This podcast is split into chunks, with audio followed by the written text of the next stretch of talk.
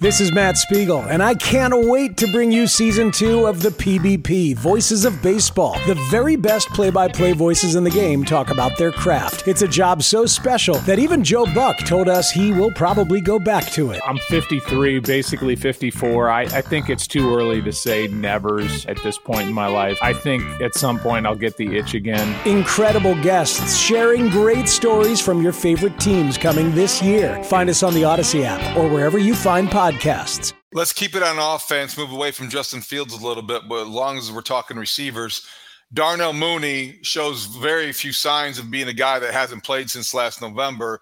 Chase Claypool, from a lot of uh, people's reports, the is passing the eye test early on, but I think Tyler Scott is capturing a lot of people's imagination. Dan, in order, those three guys they, they give the Bears along with DJ Moore you know, four receivers that, that look pretty good early on and creating a little bit of a buzz. So with Mooney, I, I told you for months that I wanted to, to see it with my own eyes. Well, I've seen it with my own eyes now. We're, we're six practices in. Darnell isn't doing everything yet that the Bears want him to do. He's not doing a, a, ton of 11 on 11 full speed work. But when he's in these one on one drills, when he's in seven on seven, when he's making his breaks, you see no hesitation. You see no lack of quickness. You see no lack of burst. And so it, it's there Darnell Mooney, in my mind, is back, and the individualized plan they have to bring him back uh, physically on their schedule is fine with me. Like because it looks it looks the way it's supposed to look right now, and this isn't you know like Tarik Cohen hobbling out to practice, and you go, oh god, there's there's something there's something bad here. There's a, you know there's a lot of things you can pick up on yep. in these settings, and right now there's nothing with Darnell Mooney that says, oh, uh, scratch your head and worry a little bit. Claypool physically, you know, you see you see the connection coming together a little bit with Justin. Physically, we know what he is as a big, strong, fast, athletic guy who can do a lot of things. That the questions with Chase Claypool are how he rides the roller coaster. You know, and so the biggest questions that we'll need to answer on Chase Claypool won't come until the regular season starts. And there's some ups, some downs, some games where he has, you know, 90 plus yards, some games where he has 20, you know, 20 yards or below, and how he handles the losing and the the failure and the success and the the bumps and all those things. We'll see there.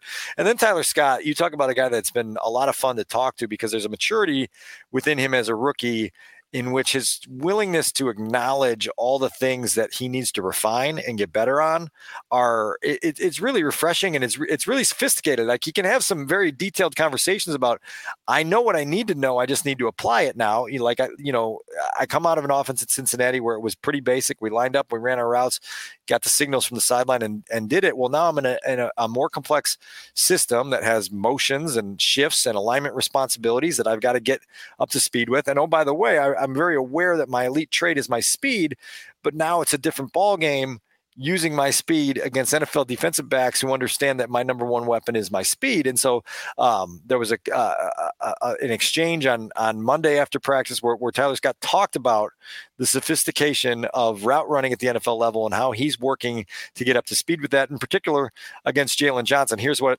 uh, some of what Tyler had to say on Monday.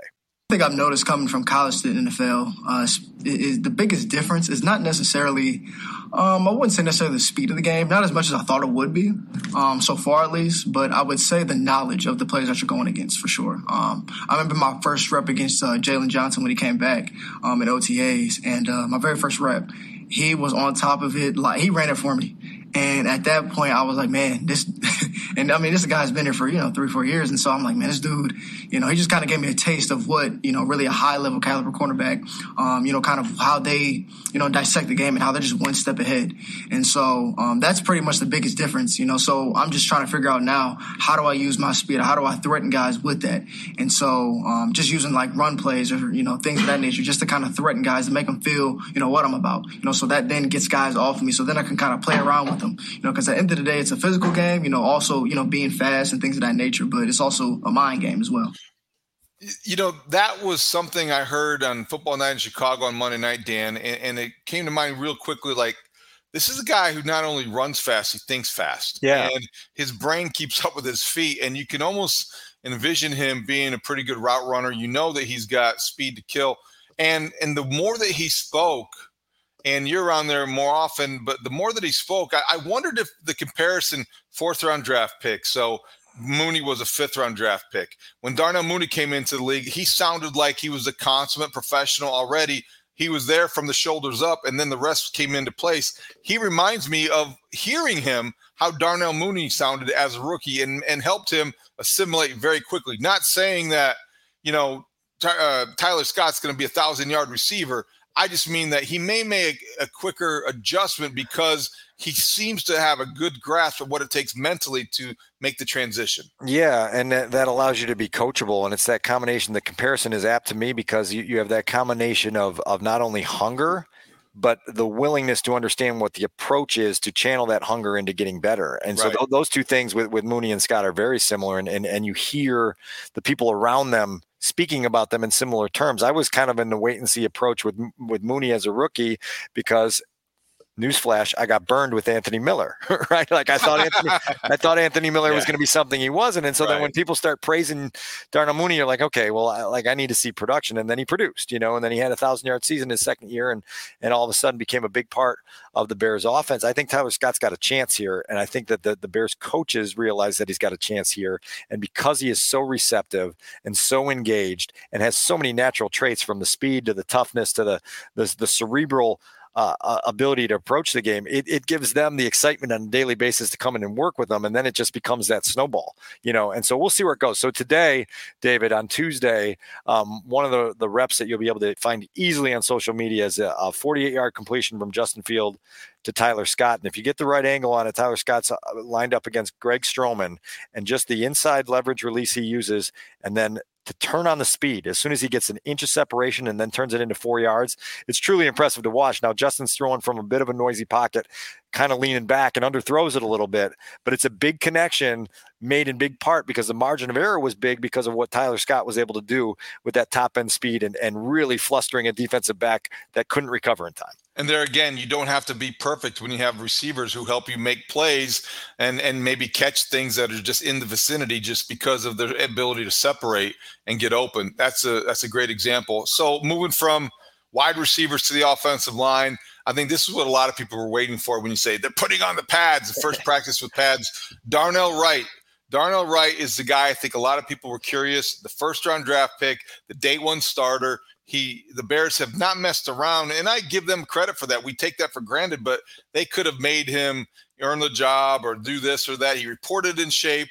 He now is going to be you know, ideally the guy at right tackle. What did he look like from day one? What have been your early impressions of Darnell Wright?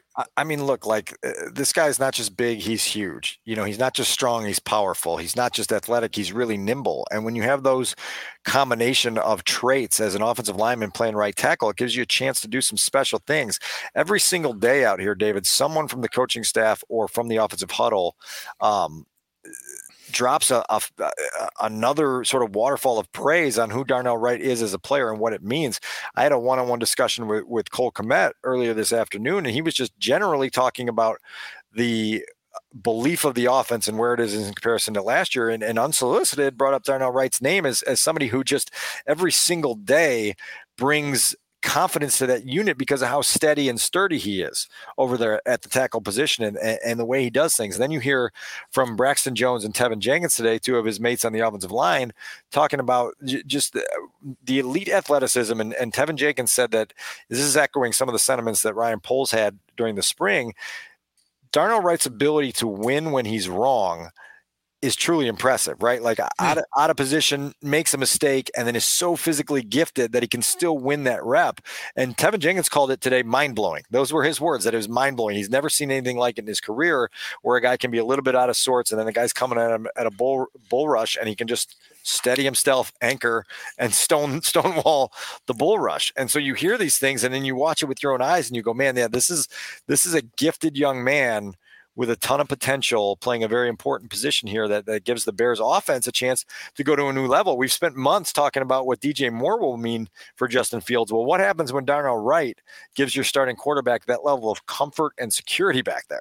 A year ago, we were marveling at the progress and the surprise that Braxton Jones provided and and showed in early camp. And I think that a year later, how would you compare and contrast? Number one, the imp- impact and impressions those two tackles made early on relative to you know their first training camp. And then secondly how does braxton jones look this year?